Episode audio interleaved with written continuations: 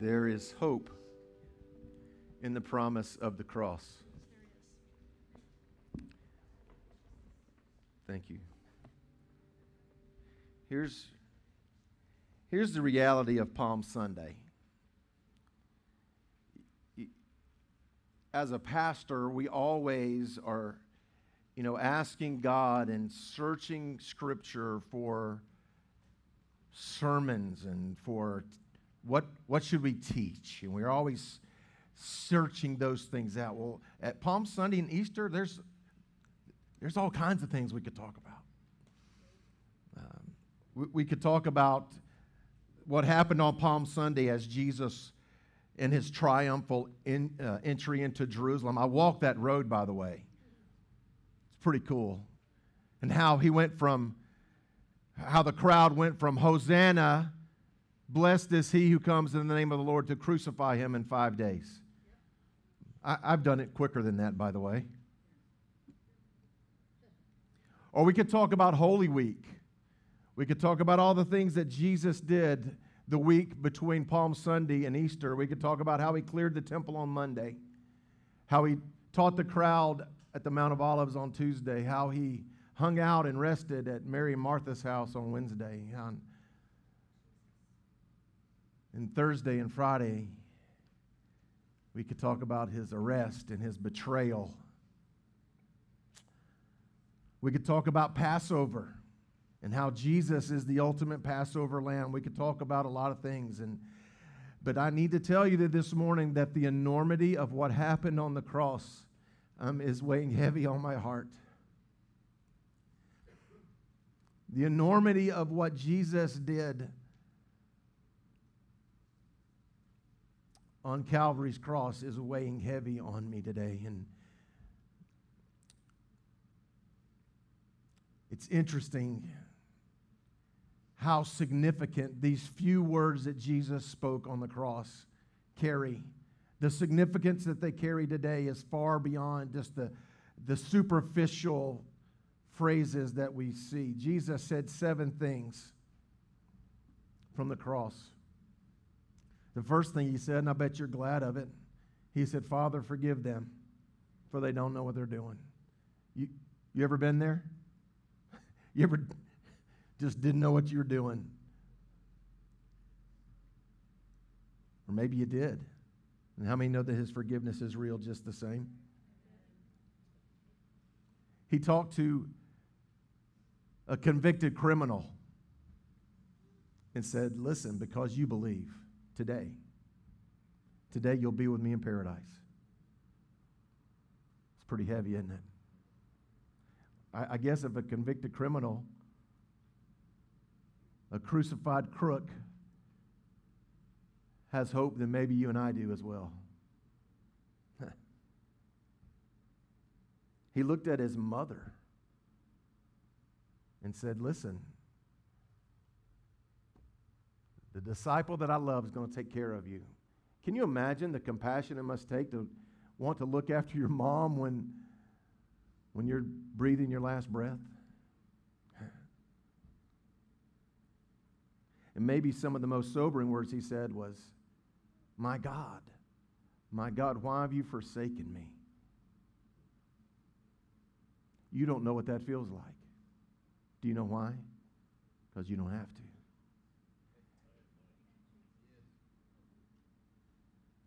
Jesus understood pain and suffering mentally and physically, but never knew separation from his Father until that moment.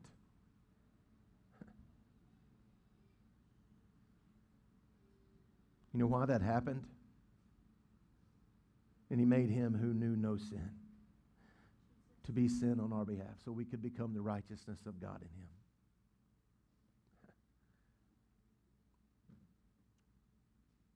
At one point, he said, I'm thirsty. And I find it interesting that Bible commentaries sometimes try to make something there that's not there. And they've tried to make the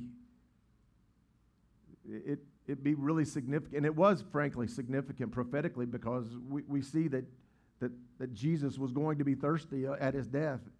It's a prophetic statement, but how many know that he might have just been revealing his humanity and saying, I'm thirsty. And then just before he died, he said, Father, into my hands I commend my spirit. In other words, I'm coming home. But what might have been the most powerful phrase on the cross, in, in our language, three very simple words. He said, It is finished. And we're going to unpack that simple phrase today. But before we go any further, I, I need you to, to hear this. If, if you're here and you've been carrying it too long,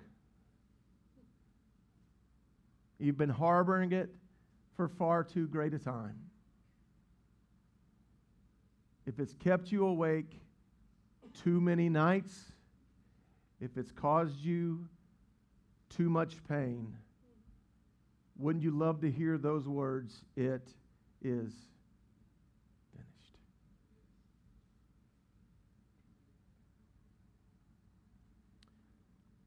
John chapter 19, Jesus knew that his mission was now finished. You ought to circle that word, finished. Jesus knew that his mission was now finished. And to fulfill Scripture, he said, I am thirsty. A jar of sour wine was sitting there, so they soaked a sponge in it and put it on a hyssop branch and held it there on his lips. And when Jesus had tasted it, he said, It is finished. And he bowed his head, gave up his spirit. Father, over the next few moments, would you just help us understand that it is finished? that the work of the cross was complete. There's nothing I can add to it.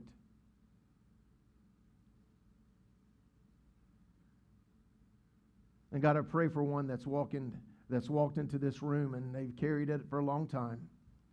By the power of your Spirit, would you help us to remember and know these things that it is finished? I told my wife, um, I told my wife I, I was nervous about this sermon because I'm a little bit of a word nerd. And I like to take words in Scripture and just unpack them.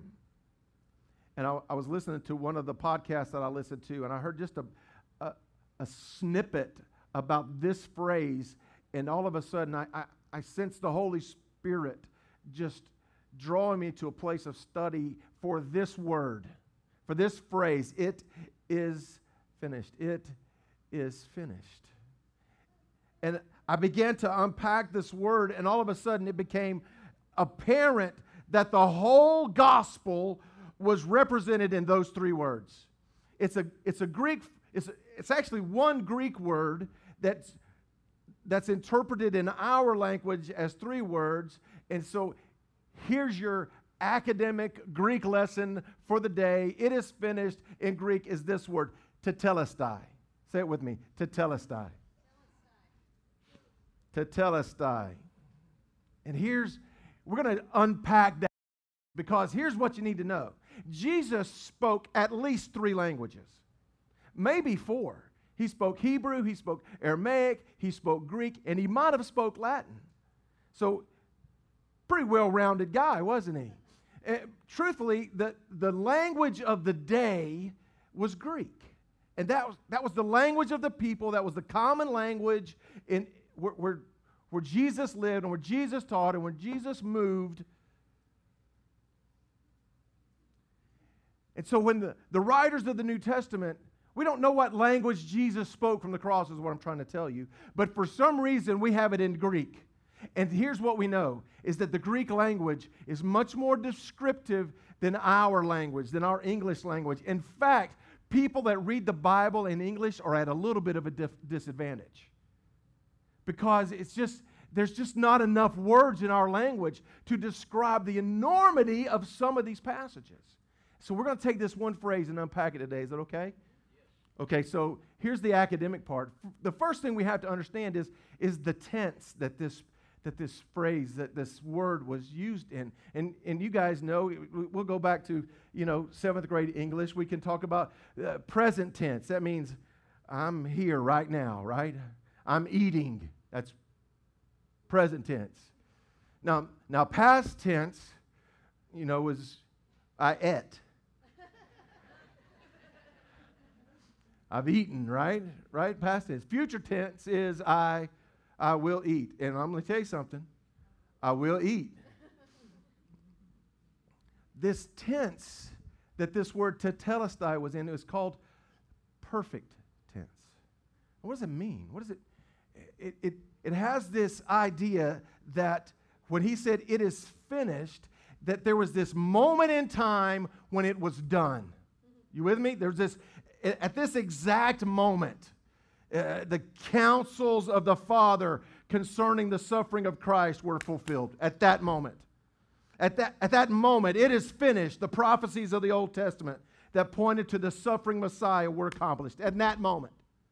It is finished. In that moment, the ceremonial law of the Jewish nation was abolished in that moment, at that exact time. It is finished. The sin was defeated. The sufferings are finished. It is finished. The work of man's redemption and salvation is now complete. It is finished. But there's more.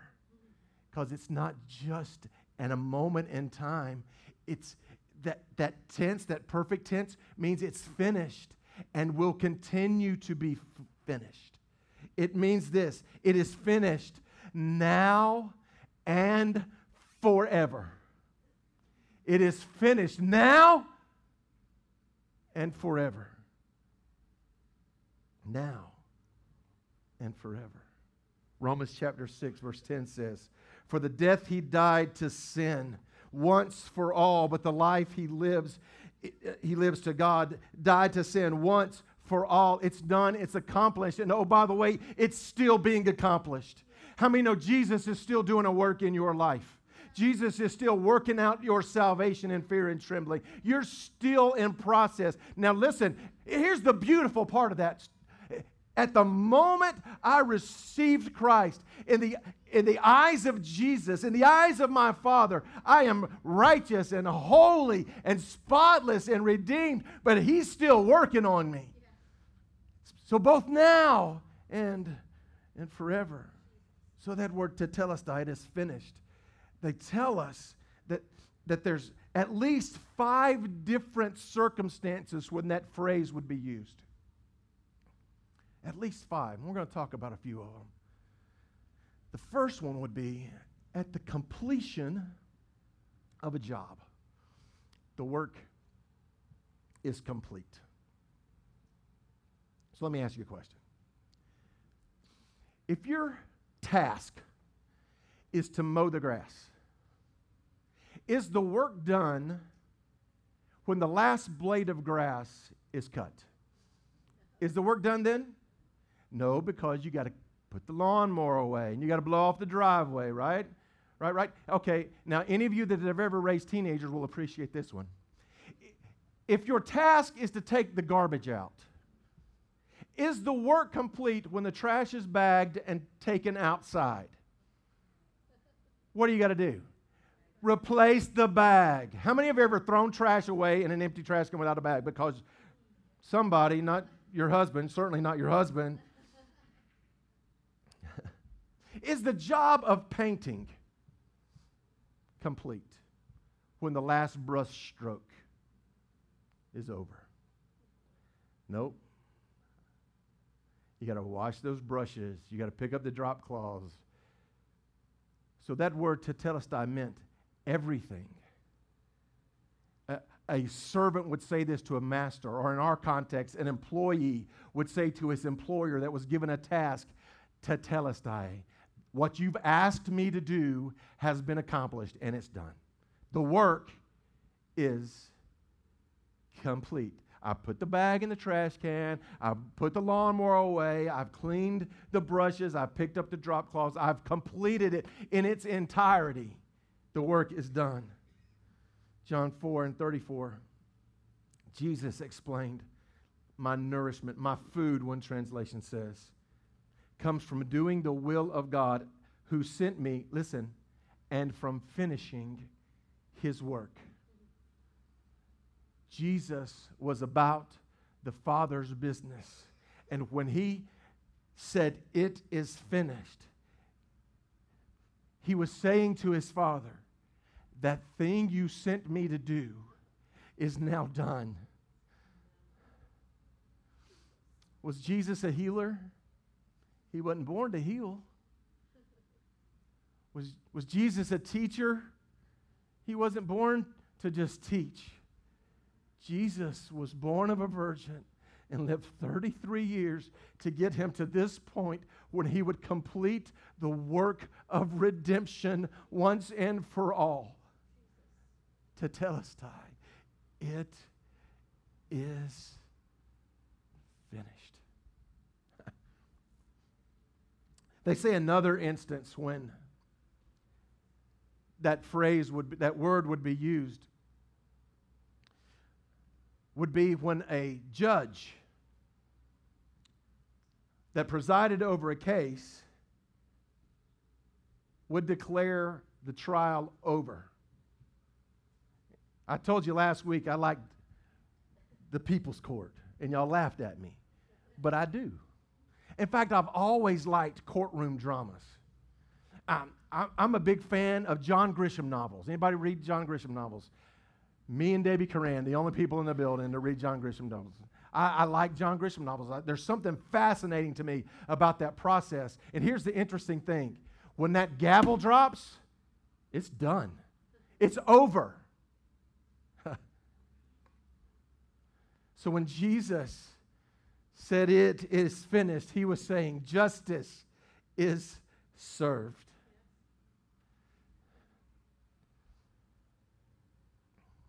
And oh, by the way, if, if you're standing condemned and you hear that gavel drop, some of you probably heard it. I wonder how that feels. I wonder how that feels to hear the gavel drop and knowing that the crime that you've committed, you are now going to be responsible for paying for.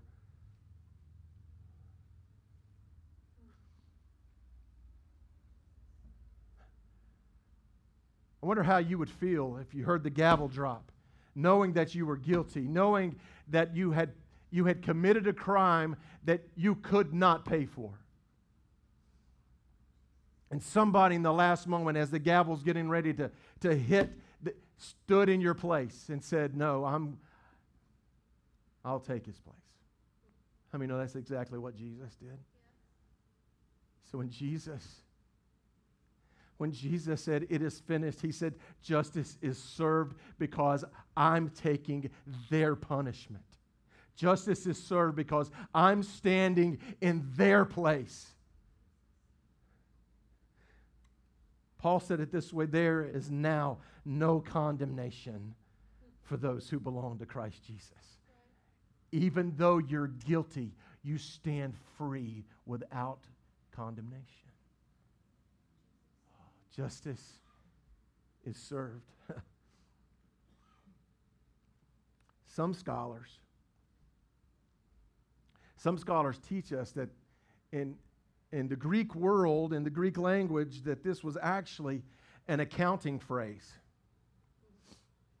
So not only could it be used as a, a worker completing a task or a, a judge dropping the gam- gavel and saying justice is served, uh, we're taught that it was a, an accounting phrase. In other words, if an accountant was in charge of keeping the books and there was a debt owed, and over a period of time uh, the debt had been satisfied, he would stamp across the document to tetelestai. In other words, it is finished.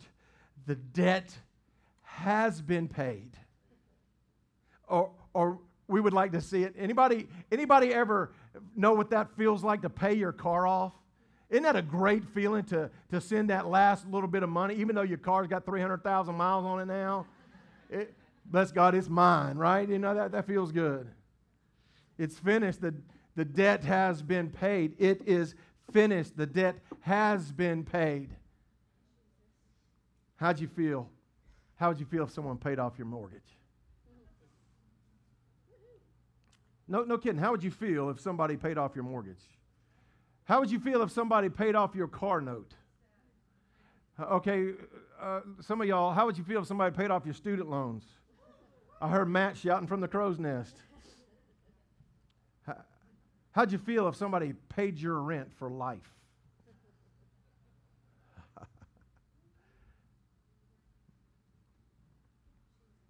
I, I, I'm sure that what would happen is your social media account would blow up.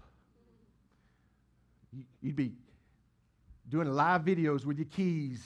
It's mine, it's mine, it's mine. Hallelujah, it's mine. Thank you, Jesus. Blessed and highly favored.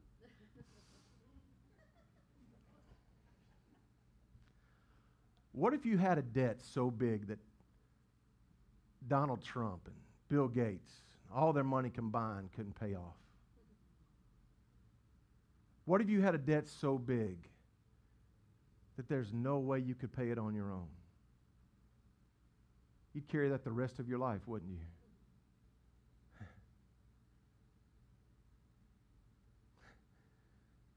Colossians chapter 2 says, And you, who were dead in your trespasses and the uncircumcision of your flesh. Listen, God made alive together with him, having forgiven us all our trespasses. Listen to this by the record of debt that stood against us with its legal documents. This he set aside, nailing it to the cross. You had a debt so big you could never pay it. And Jesus, when he said, It is finished, said, Your debt is paid in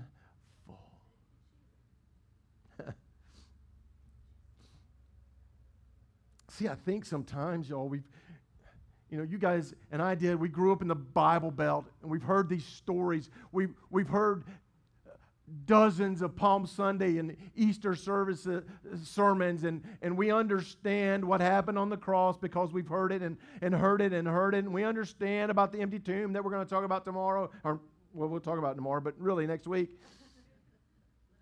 We've heard it and heard it and heard it. And I think sometimes we've heard it so much we forget the enormity of what Jesus did when he canceled your debt and stood in your place and paid your penalty and paid your fine and declared you not guilty. We forget how big that is. We forget how enormous that is because you don't have to suffer the penalty of the debt that you owed. Because guess what you deserve? I hear people all the time, oh, I don't deserve to be treated this way. I don't deserve for this to happen to me. What you deserve is death and hell. That's what you deserve. But because Jesus said, It's finished, He changed what you deserve. He changed it all because He took your place.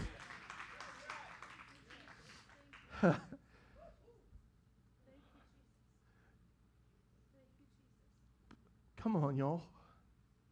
Let's not get so religious. We forget how big a deal this is. Let's not get so pious in our spirituality. And we forget the great depths He brought us from.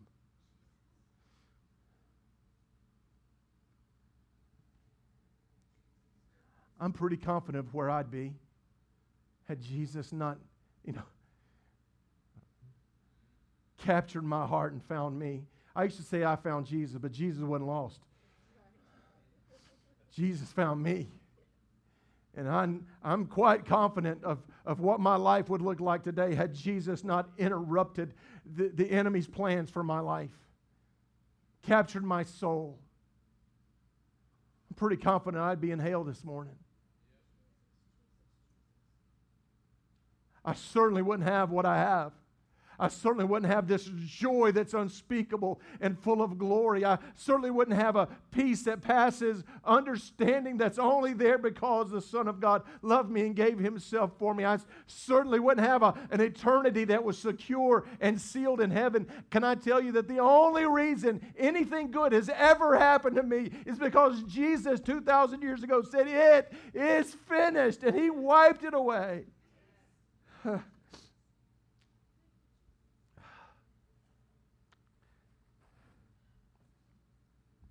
There's another context that we use that phrase, or they, the, The Greek language uses that phrase. They say when an artist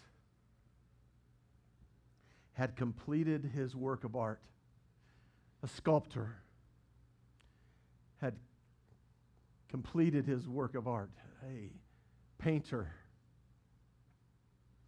a musician, when he had resolved that last chord, would say, Tetelestai, it is finished. The masterpiece is complete.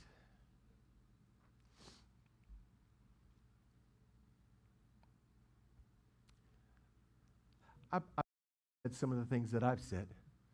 I wonder if you've ever looked in a mirror and said, I don't feel or look very much like a masterpiece.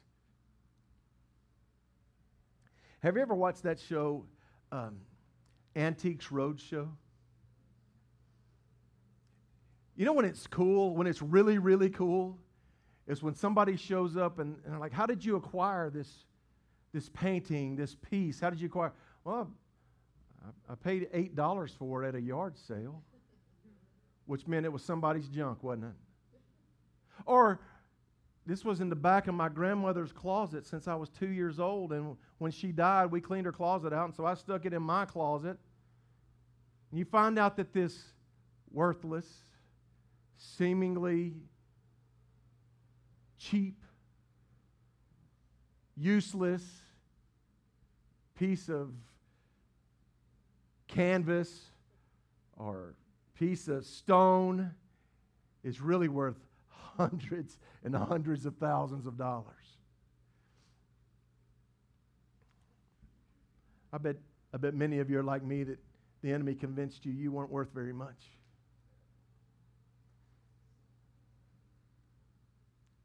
Just a lump of flesh.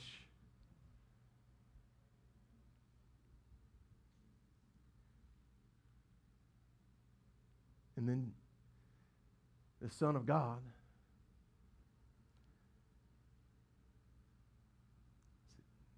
your masterpiece. In fact, so much so that I, I'm, I'm not sure at what age I, I, I understood this. And I'm sure it had to be the Holy Spirit that just seared this in my heart because I, I, I recognized very young that if I would have been the only one that needed redemption, If I'd have been the only one in search of a Savior, if I'd have been the only one, if you'd have been the only one, because you're masterpiece, He'd have paid the highest price.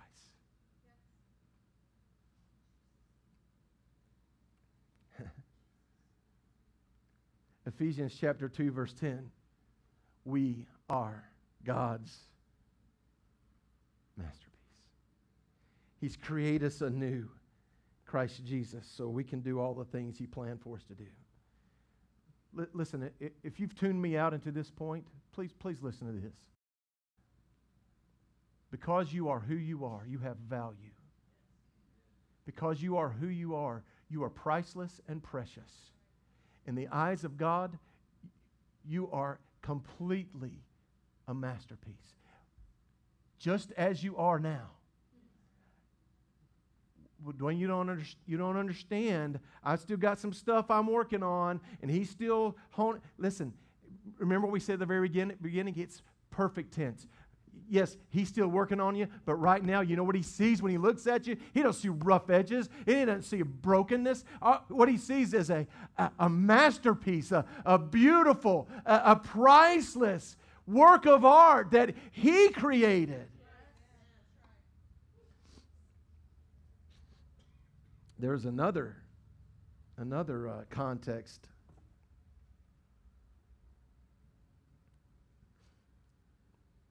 And it really is the Hebrew equivalent of this word tetelestai. And it was what would happen on the, on the Day of Atonement in the temple. And the priest was responsible once a year to sacrifice an animal, a bull, a lamb. and then walk into the holiest place in the, in the temple once a year and to take some of the blood of that animal and sprinkle it on your Bible calls it the atonement cover of the Ark of the Covenant in the Holy of Holies, and to let it drip down a piece of furniture on top of the Ark of the Covenant. You want to know what that piece of furniture was called? The mercy seat. And when, when the priest would sacrifice the animal and go into the holy place and sprinkle the blood of the sacrifice on the mercy seat, he would say, It's finished. The sacrifice has been made.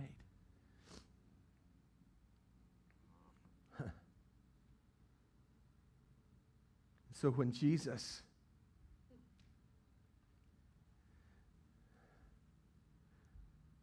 oh by the way listen i i don't i don't know i wasn't there and unlike our lives today there wasn't a video of it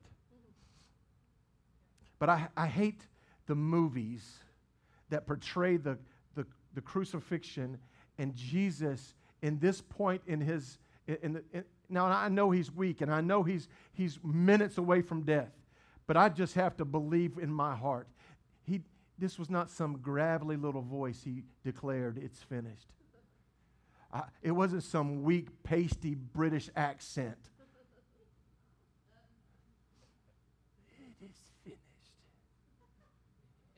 I believe, now, I, this is just Dwayne, I believe that's why he got that, that drink right before he said that. Not, not only to fulfill prophecy, but he's getting those, he's getting those, that th- those vocal cords loosened a little bit. So when he declared it is finished, he declared it with power and authority and said, The price is paid. It is finished.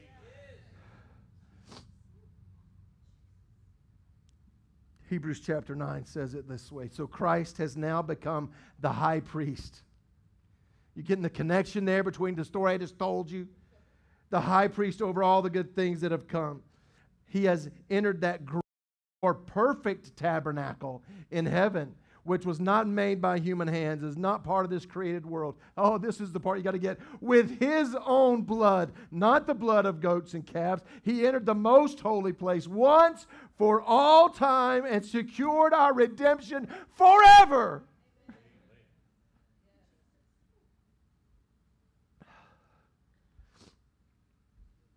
One phrase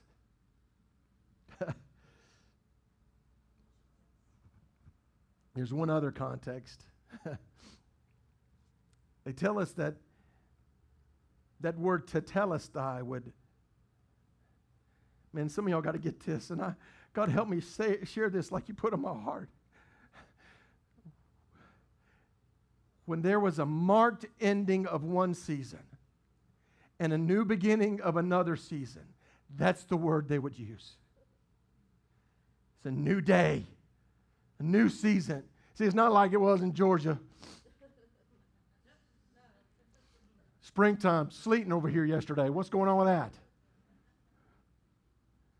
It was a marked moment in time when the when one season ended and another season began. And when Jesus said it is finished, the, the, the covenant of old became brand new.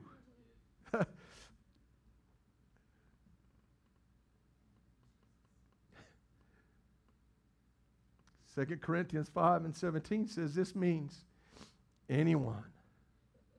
Aren't you glad for that word, anyone? Come on, somebody. Anyone who belongs to Christ has become a new person.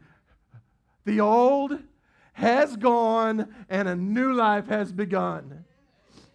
It's finished. Your old life is gone. You, you're a dead man, but He raised you from the dead. Come on, somebody. Any live people in here, any new live people here, you know what it feels like to have been dead in your sins, and Jesus because of his great sacrifice, declared, It's finished over your life, and you're brand new.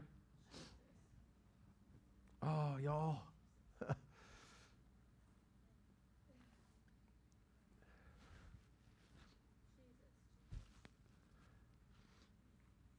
Father, in Jesus' name, thank you for the cross.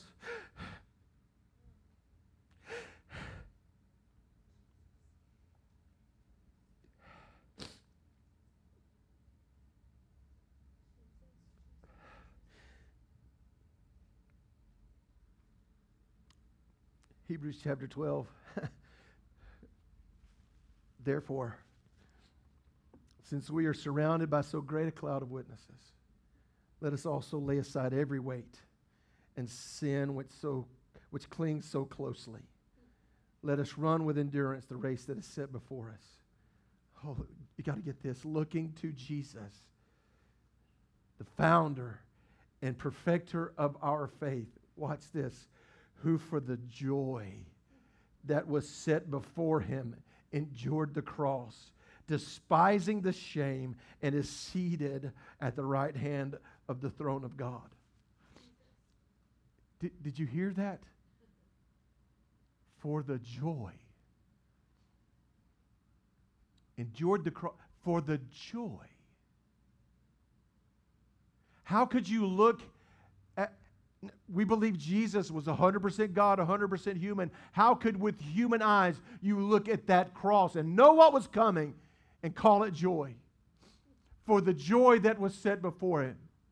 How can you find joy in the midst of that kind of torment and suffering? How can you find joy in the midst of the most humiliating, excruciating form of torture and capital punishment that has ever existed or ever shall? because he looked just a little further beyond it and saw you. You are the joy that was set before him. That's why he could endure the cross. Because I believe, I, I, don't know how this works, but I believe he saw your face and saw my face, and that brought him joy in the midst of torment. That brought for the joy set before him. You're that joy. And for that, we ought to be thankful. For that, we ought to. We get so caught up in the stupidness of our world. We spend so much time on maybe God's going to pay this bill. Maybe He will. Maybe God's going to heal my body. Maybe He will. If He never did anything else but for the joy set before him, which was you and me, endured the cross, despising its shame. And is now, if that Bible's true, seated at the right hand of our Father. And guess who he's praying for right now? You and me. For the joy set before him. Donna, come play.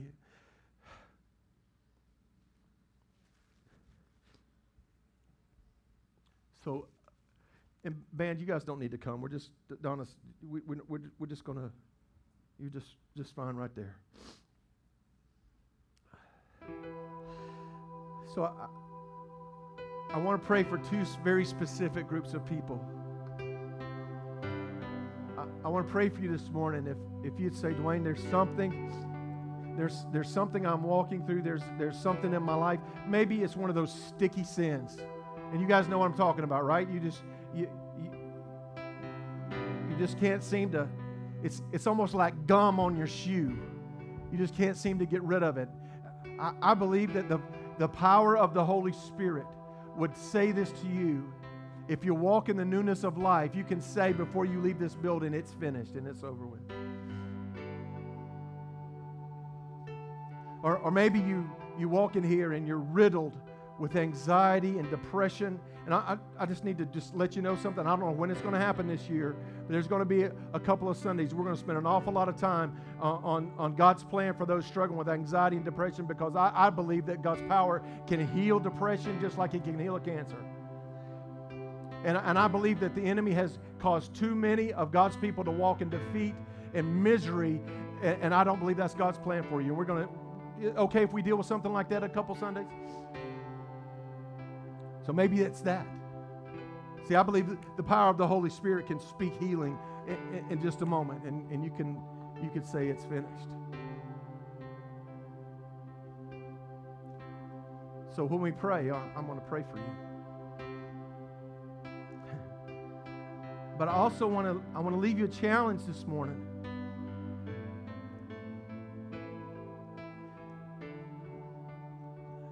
And I'm going to ask you this question.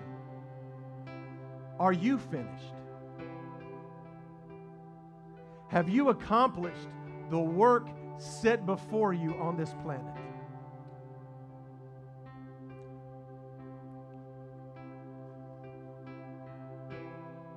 Are you finished? I'm going to tell you, I'm not done.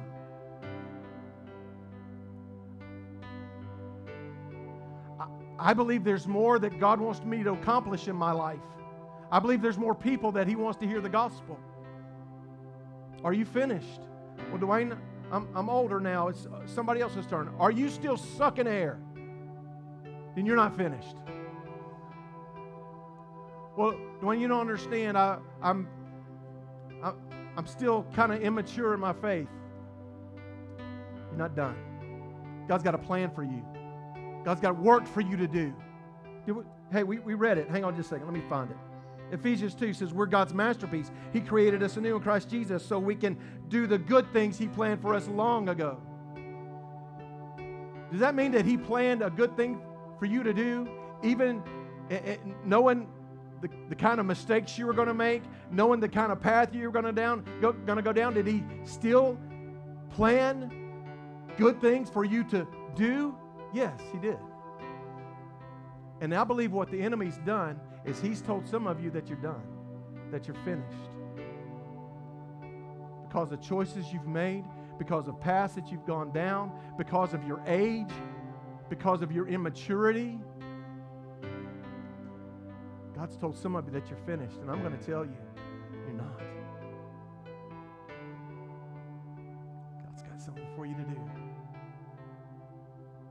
Bow your heads with me.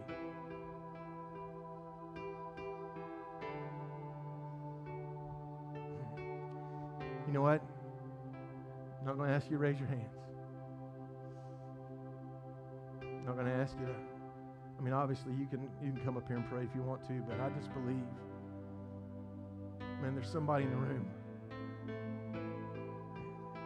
and you're just you're saying, Dwayne, I've been I've been carrying it too long, and it's I need it to be finished. I've been carrying this resentment, this unforgiveness, this this hurt, I've been, it's, I've been carrying it too long.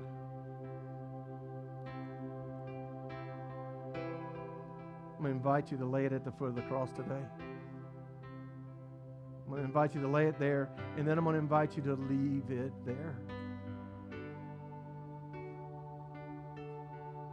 Maybe even, maybe it's that sticky sin we talked about. And you said, Dwayne, I, I, I need to be gone. I, I need for, and, and I've recognized that I'm not strong in my, in my own flesh.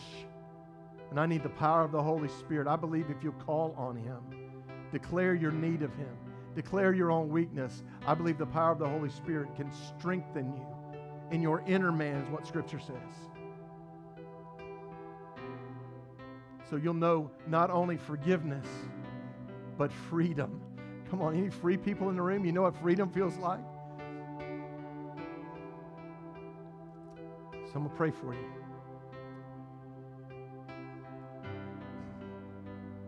And I just, listen, I, I know it's not all about the feels, but man, I just sense the presence of the Lord here so strong. Have since the, since the moment the service started. And it could be because God wanted you to get you to this moment. This moment where He could speak these words of peace in your heart. Oh, by the way, if Jesus were to, if he spoke those words in Hebrew, you know what it would have been? Shalom, peace. It's complete, it's finished. to pray for you. Father, in Jesus' name, I sense your presence in this place. Would you do what only you can do this morning? People watching online, people in this room would declare that they've carried it too long. And, and the it might be it, it might be depression and anxiety. It might be resentment and unforgiveness. It it might be a physical ailment. It might be an addiction. It might be one of those sticky sins. But God, I, I believe that there are people this morning that are saying in their spirit, uh, it's, it's been too long. So today we lay it at the foot of the cross, knowing that your words still resound. It's finished.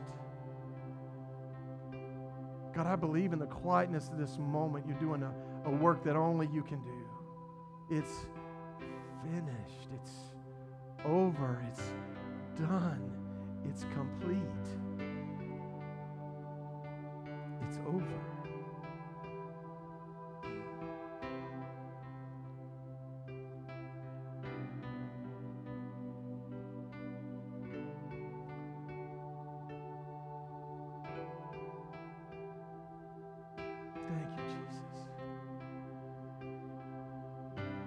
As we leave this place, challenge us all. While the work of the cross is complete, it is still being completed, and it's being completed through your people. Remind us that we're not done. There's still people in our family that need to hear the gospel. There's still people in our neighborhoods that need to hear the gospel. There's still those that are hurting that need to be encouraged. There's still those that are poor that need to be fed. There's still those who are naked that need to be clothed. And God, would you use us? There's more work, there's more to be done. Now, before we leave, God, we just want to we just want to say thank you. Thank you that when you uttered those words, it is finished. They were finished now and forever. That the work is complete. That justice has been served. That the debt has been paid. That the masterpiece is complete. That sacrifice has been made. And that you made all things new. For that we give you praise, honor, and glory. Jesus' name. Amen. Amen. Amen. Would you offer the Lord praise? If you're thankful for those words that he uttered from the cross, it's finished. Would you give him crazy praise? Is he worth that this morning? Yes, he is. God bless you. Please, please, please take those invitation cards. Invite somebody to be with you next Sunday for Easter Sunday. Can't wait to see you then. God bless. Have a great afternoon.